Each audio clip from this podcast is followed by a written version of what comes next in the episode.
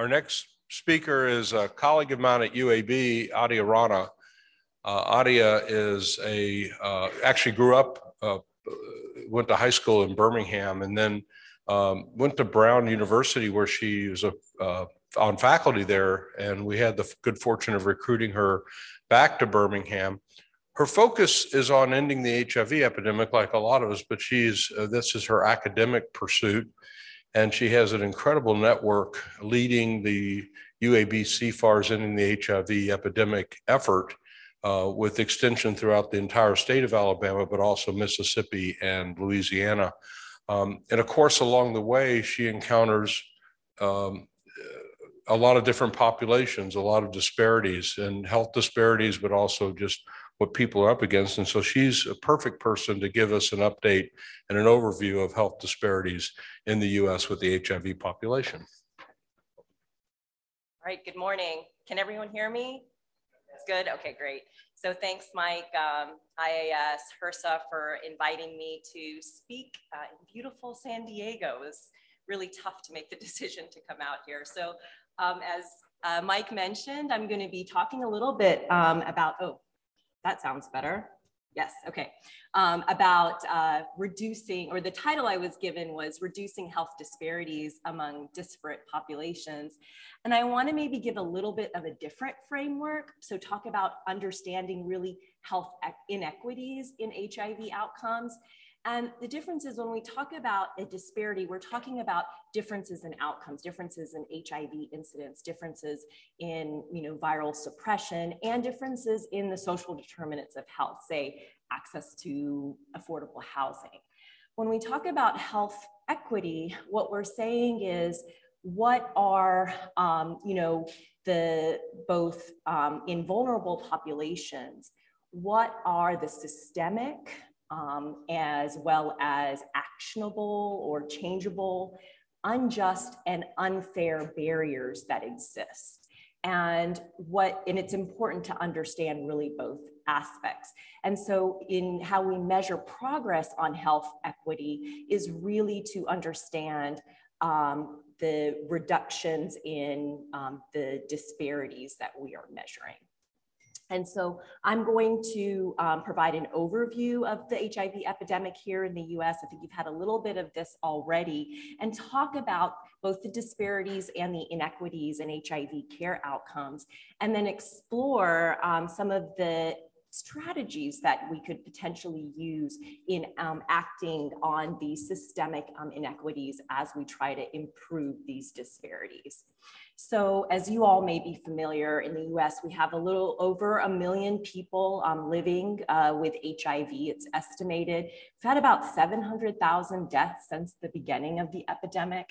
And HIV in the US is increasingly concentrated in the US South which makes up about a third of the population, but over 50% of all new infections. Also increasingly concentrated, of course, in racial and ethnic minorities, as well as gender um, and sexual minorities, and particularly among the uninsured and underinsured. So certainly I'm already sort of painting a picture when we're talking about vulnerable populations. And in terms of how we're doing on these outcomes, this is the latest care continuum um, made by the CDC, where it's estimated close to 90% of people are aware of their diagnosis, but we have a significant drop off when we're talking about retention in care as well as viral suppression. And then let's look at that nuance. So when we talk about these vulnerable populations, so in the black, we have the whole population with all of these, uh, with all of the outcomes. In the solid red are youth ages 13 to 24. And as you can see, um, they are the least likely to be aware of their HIV diagnosis and and the resultant um, additional outcomes subsequent to that. And this, um, it's always on these charts, it's always important to know what's in your denominator. So this is undiagnosed and diagnosed. So people who are not aware of their infection as well as aware of their infection. And then in particular, you see differences in outcomes among Black and African Americans, and then inject, injection drug use. So again, sort of that framework. And I think it's really important to understand this context because how are we doing compared to other high income countries around the world? And we're dead last. And what is the differences in their you know um, in, in their sort of environment informing those outcomes versus ours? And i know we all have a lot of ideas as to what exactly is framing that and so this study that was published about 10 years ago, interestingly looked at um, HIV, uh, development of HIV events after diagnosis and, and parsed it out by sex, race, and geographic location. And what they found was, is that women non-white women um, living in the South had the worst outcomes of all populations. But I thought it was interesting that the title says sex, race, and geographic region, as somehow those are individual informants of these outcomes, when in actuality, it's the context all around that that informs these outcomes. And the other thing to understand um, as we as we as we think about interventions to improve outcomes is that engagement is a dynamic process. The care continuum is a snapshot but truly engagement is dynamic. So um, Kim Powers at, in North Carolina, I think did this really great study illustrating exactly that. So she looked at surveillance data. So after somebody is diagnosed and used the CD4 and viral loads that are reported to, um, you know, mandatorily reported uh, to the health department to see what happens after diagnosis. And as you can see, about a quarter of people get in care, stay in care quarter people never really get in care. And then in between, we have everybody else. Some people get in care and fall out. Some people aren't in care for a while and get in. What are the informants that impact or how that inform these changes and these patterns? And how can we act on them so we can shift everybody up to the green pattern, as it were? And so I think um, a great framework that I use in a lot of my research proposals, and as we're developing and trying to implement some of these evidence-based interventions, is a social ecological model of HIV. It was initially developed for HIV prevention, but I think can certainly um, be adapted and has been adapted for HIV treatment. So it acknowledges that there are multiple levels. The first one is sort of, I think, as clinicians, we're intimately familiar with is that individual level you know so what's going on in that person's life? What are substance use issues mental health issues affordable housing however that you know is informing our engagement in care and how are we making sure we're acting on it? But then the next is to look at their network you know what in in who they're interacting with what is the sti incidence what what is going on with substance use and access in their communities and, and needle sharing in that the third level, I think, is another level that we kind of understand a little bit more is when we talk about community level factors. So when we talk about, um, you know, uh, stigma and not just stigma against, you know, or about related to HIV, but stigma with relation to even things like poverty or gender identity or sexual orientation, as it were. Um, and then we talk about social and societal level um, uh, or social and structural level factors, I'm sorry. And so those are things like the policies that are in place um, that are important in terms of strategies to end the epidemic. So things like Medicaid expansion, you know, you guys are in, some of you are here in California where we look very enviously towards y'all um, sitting in Alabama, but that would be a critical intervention that we would like to implement in our state. You know, what are their, what are the needle syringe um, or needle exchange uh, policies? And then we have the epidemic stage. So that's looking sort of more globally, um, the incidence of, of diseases um, nationally. So, um, and then I can't, you know, um, uh, not acknowledge the fragmented healthcare delivery in the US and how uninsured and underinsured status really impacts our HIV outcomes. So it's estimated that um, insurance coverage among adults um, with HIV in 2018, and this is data from Kaiser Family Foundation, about 11% were uninsured, but of course that does not capture underinsured or having access we have a very, I think, um, generous program under the Ryan White system. And as everybody knows, if people engage with Ryan White, they do very well. And the challenge is, is really making sure that we are providing that access and getting that engagement.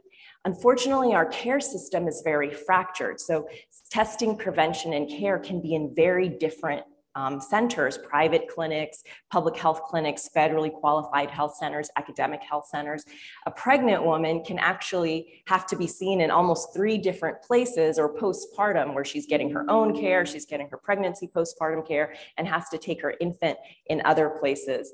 And then funding, I think, is also um, a challenge. You might have private insurance, Medicare, Medicaid, where the state determines your eligibility, and then, of course, our federal Ryan White clinics.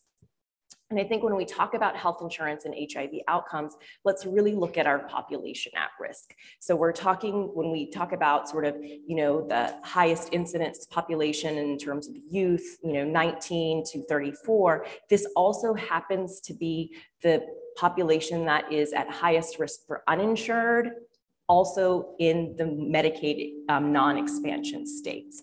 So again, providing that framework. So what is the role of Rapid Start in addressing these health inequities? So this is my first question um, to you all as um, clinicians. So on average, how long does it take from the time of HIV diagnosis or referral to your clinic. I know some settings you are the ones making the diagnosis and starting care, and in some settings you're receiving the referral. So, whatever is your local context as to being aware of somebody's diagnosis to initiation of ART. So, just to try to get a sense of that. I'm really interested um, to see where we are. Getting some responses, hopefully. Ooh, lots of people responding is this something I have to do? Oh, I'm so sorry. I was like waiting for it to show up. So this is, um, so about half of people, uh, so we have half of respondents having within um, seven days. Wow, one, 20% um, responding less than 24 hours um, and about the same um, within two weeks or so, and then less um, within 30 days or, or over 30 days. Okay, so, so let's talk about equity um, in uh, initiation of ART. So this data uh, from the CDC actually used the CDC Medical Monitoring Project data to look at um, time from diagnosis to initiation based on race as well as based on HIV risk factor. And what they found that compared to whites, Black African Americans had a much longer time to ART initiation or even ever ART initiation. And then compared to um, heterosexual male transmission, that women um, with heterosexual transmission or uh, compare and, and, MSM had also longer time to ART initiation or ever uh, initiation of ART. Another study looking at differences in outcomes of Black versus white MSM, again um, from the CDC um, using the National HIV um, Behavioral Survey, found that while Black MSM had an increased rate of transmission um, and equivalent linkage to care, we're still less likely um, than white MSM to receive um, an ART prescription. And we know we have the evidence that early ART initiation works, whether we're talking about, um, you know, the INSIGHT study um, or certainly um, Temprano and others. And we have um, great evidence from meta-analyses looking at initiation of ART likely results in of course, faster time to viral suppression, better ART uptake, and it may improve um, retention in HIV care. And really addressing inequities across different populations is critical. At that first visit, we can potentially have a source of the disparities that we're measuring here. There may be miscommunications, misunderstandings, biases that get exhibited, particularly with regards to adherence and affecting um, treatment decisions. When we say, you know, oh, this person doesn't have stable housing, how are they going to be able to store their medications? Um, so no versus let's think about ways um, to um, provide the medication in that way. Um, and then it might be, and I think the biggest part is like, you know, it's unconsciously utilized. It's really an outgrowth of our learned patterned recognition skills. And, and this has been found even with providers who have very, you know, sort of egalitarian and non-discriminatory views.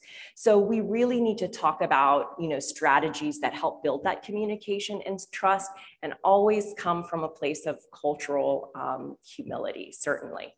And rapid ART has been shown to work really in the face of fairly profound social challenges. So in the rapid model in San Francisco, um, you had people like high rates of homelessness, high rates of uninsured status, um, active um, people with substance use disorder or, or major or uh, diagnosed with um, mental health conditions. In Atlanta, the REACH cohort, um, which was their Rapid Start initiative, they the overwhelming majority of people in that program were Black men in their mid 30s, half were uninsured, you know, fairly low um, income levels, and um, and the median CD4 count was 146. So still would benefit from this um, program. And now it's standard of care. So rapid ART, DHHS has given formal endorsement for this. And it's actually part of the national HIV AIDS strategy that was released this year. And goal two, it articulates to provide same day or rapid, which is defined as within seven days, start of antiretroviral therapy for persons who are able to take it what to start. Um, so the recommendations are essentially, um, you know, integrase or protease inhibitor um, uh, regimen, so bictegravir-based regimen or a darunavir-based regimen or dolutegravir-based regimen.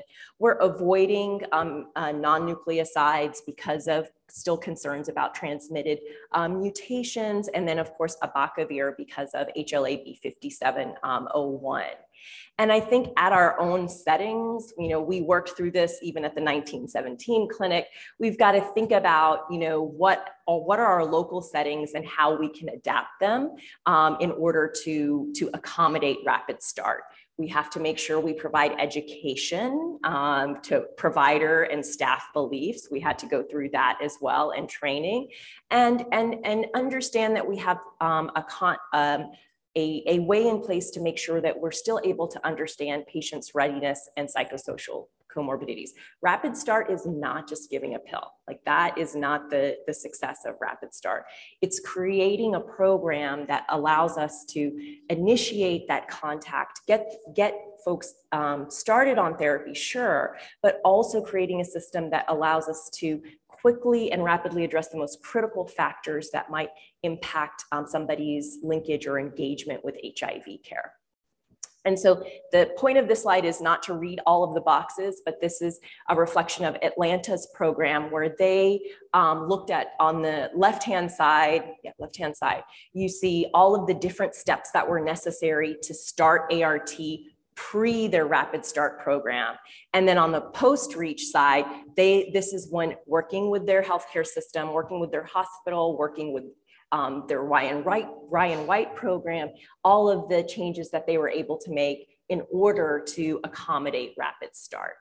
And so I think it's key to understand um, all of the facilitators um, with relation to um, uh, having a rapid start, a successful rapid start program, and then measure your success. See how you're doing on time to ART initiation, see how you're doing on time to viral suppression. So in the last few minutes, I'm going to pivot um, over to talking about long-acting um, antiretroviral therapy. And is there a role for this as an intervention in addressing some of these same health inequities? Okay, so next, I offer, this is the poll, I offer injectable cabotegravir and injectable rilpivirine to people with HIV with adherence challenges. So agree, disagree. I would consider using it in this population, but I need more data on safety and resistance. I would consider using it in this population, but would like clear recommendations and guidelines, or I have not started using long acting in any patients yet. You could just vote on that.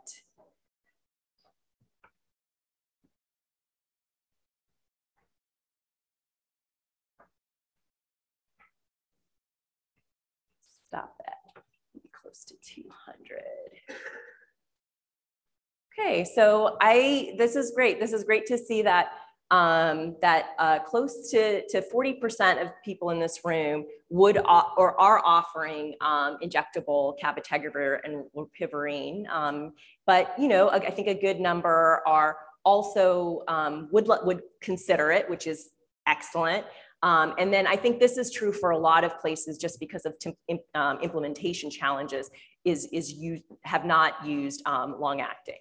So going back to when we think about that social ecological model, the first step, the individual barriers, which again, as clinicians, we're most um, sort of familiar with, it's really trying to understand all of those factors that inform our challenges um, with, uh, ad with adherence to both care and treatment, and in what ways we're addressing them. So we talk about, we talked a little bit about the demographics in the beginning, right? So like, you know, things like their age or um, you know so what what's sort of going on um, in in terms of what population they belong to that informs their adherence.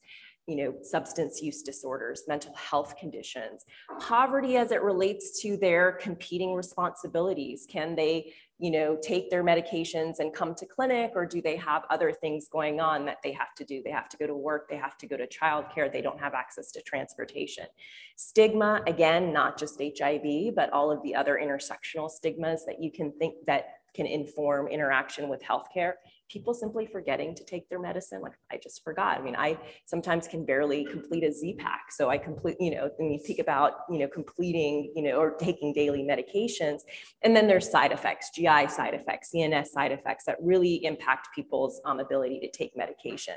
So we have a wonderful array um, of options um, for ART, mostly fixed dose combination um, that are available. But um, I want to, you know, posit that what would be fantastic if we could transition to a patient-centered approach. And so this, these are the birth control options that are listed um, at bedsider.org. And it's they're fantastic because it across the top you can choose sort of what's important to you in this moment. Like what's your priority, whether it's most effective, party ready, STI prevention, you know, you don't want something, uh, you want something hormone free, you know, or you want do me now. And so thinking of that patient-centered approach, I think will be critical. And we all are probably familiar with the phase three studies that informed the FDA approval last year, um, both in people who are naive to um, antiretrovirals as well as treatment experienced. Um, fairly high um, viral suppression and success, both in monthly and um, every other month um, success. But these studies did not include people with HIV who face adherence barriers. Currently, the DHH S guideline give this A3 recommendation against the use of long acting in people who have a detectable viral load due to suboptimal adherence and people who have ongoing challenges. Um, you know, and I'll, I'll probably, you know, as you can imagine, I kind of disagree with the phrasing of this, but that, um, but ongoing challenges with retention in HIV care, except in the context of a clinical trial. And we'll talk a little bit more about that. So certainly um, some of the challenges outlined with the uptake and the use of ART, it does, you have, it does require adherence and attention, retention in the sense coming in, coming in to take your, um, get your, administer your shot. There are legitimate concerns with regards to resistance. It is a two drug regimen. There is a, a long half-life of the injectable. So you inject um, both of the agents and then the um, patient may disappear, what's going to happen as opposed to fixed dose combination where if they stop taking the medicine, they stop taking all of the medicine. Concerns about side effects unstudied populations, you know, what's going on with women of childbearing potential um, and long acting, and then of course um, in younger populations. And the biggest concern overlying, or one of the biggest concerns overlying this is cost and equity. But I think it's important to hear from patients um, about what they're saying about uh, long acting. And um, just to summarize um, these three quotes, I mean, there's just a lot of emphasis on the fact that the long acting, and these are from people who participated in clinical trials, so motivated participants, but they talk about things about how like taking H, the pill every day keeps it present and they don't have to worry about that when they're coming the, the, and getting the shot every month and how it could potentially even impact you know their perceptions in terms of stigma as well not having to keep the medication at home and having that centered in that way and so I do want to share a currently, um, our currently enrolling study uh, that um, I have the privilege of co-chairing with um, Jose Castillo Mancilla called the Latitude Study, where we're looking at um, people um, with HIV um, who have a detectable viral load and have evidence of non-adherence, either because you know, they're out of care or they're really haven't been adherent to HIV. I have this QR code um, periodically to uh, for anyone if you want to refer patients. So we um, initially um, have people um, started on um, their step one, which is a oral incentivized period to get them to undetectable, and then they get randomized either continuing on oral therapy as well as uh, or versus starting the injectable. And then folks at 52 weeks, they can cross over to injectable or continue on um, injectable. And, and um, um, our primary outcomes are at uh, 48 weeks at step two. And I just want to outline the importance of doing studies in this population as it represents um, the people who are really impacted by the epidemic. So Atlas um, which was the study for people who are treatment experienced versus um, it, our latitude study so far, where we've enrolled now 177 patients into step two, where the majority are Black and African American. We have um, 7% uh, transgender um, and 30% uh, female uh, sex at birth, and a median CD4 count of 263. And then, of course, comparing to Atlas, um, which has a very different population. And so there is a growing body of evidence in using um, long acting in patients, including those with viremia.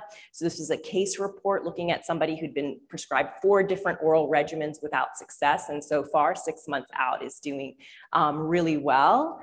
And then, of course, in San Francisco, we have the first uh, demonstration project at Ward 86, where they reported on enrolling 51 patients um, who are, I think, have a lot of challenges, homeless, substance use disorder, mental health conditions as part of their pop-up clinic, which has a tremendous amount of wraparound services, um, and about, I think, 13 people um, with viremia who so far, as of their last data cutoff, are doing well. And same in Atlanta, um, they have started, that reported um, recently on early experience of inject, of implementing long-acting, a lot of challenges with implementation. So certainly um, they, they describe in detail all of the different steps um, necessary. So I'll just end with, you know, this is something to consider. This is not something that I'm saying, you know, we're carte blanche, everyone needs to get it. But rather than going immediately no, um, because this is where the guidelines are, let's let's think about what we can do. Um, you know, if we really want to change and um, you know, end the epidemic and change the trajectory of what's going on, how can we make sure our systems are accommodating that? So we, we want to narrow rather than widen the disparity gap as we're trying to reach health equity. So this is, I think, a great picture of the difference between equality and equity, that some people may need a little bit more support. Some may just need a nudge or um, an appointment reminder, but some people may need help. So we are able to say LA long acting is available on our clinic. We'll do what we can to ensure that you benefit from it. And that's it. Thank you. We have a lot of questions. Um, come on, but uh, one comment I'll make is that, you know, one of the disparities or barriers that has been removed is because of the Ryan White program, the people that don't have insurance actually can get access. And, and that I think we shouldn't overlook. It's a real, I mean, I know we're preaching to the choir of this for, for sure, but I, I think it's a huge thing. Question I have is when you look at your distribution of countries, Switzerland being on the far right, has anybody looked at what they're doing? I know they have a more homogeneous population in general, but are they doing things differently than what we are doing in the US that we can learn from their experience? So I think that probably the most glaring difference is most of them have, you. Um, you know, national healthcare systems, right, um, in place. Switzerland is a little bit different. They have um, a region, they have private health insurance exchanges that people can purchase, but then are part of it. So it's a little bit different. But I think, you know, sort of the, the most obvious sort of difference between those countries and our countries are is is that um, in, in that way. And I think uh, other things are um, uh, sort of a little bit more consolidated um, care. It's interesting. I was just in Australia last month um, giving a talk, and uh, anytime I put up like our care continuum slide anywhere um, outside of the U.S. and sometimes even outside of the South, I always get like a, you know, shock. Um, and it's interesting there. Um, uh, HIV care is really sort of decentralized from specialty care, which is very different um, than it is here. And I think those of us who work in like other like resource limited settings kind of experience that as well. So, um, so I think less fragmented um, in many ways. So I think a lot of lessons learned, but then we also have a different history. You mentioned, you know, homogeneous population. I mean, we have to confront things like racism. We have to, you know, and the structural inequities in a way that they don't necessarily have to.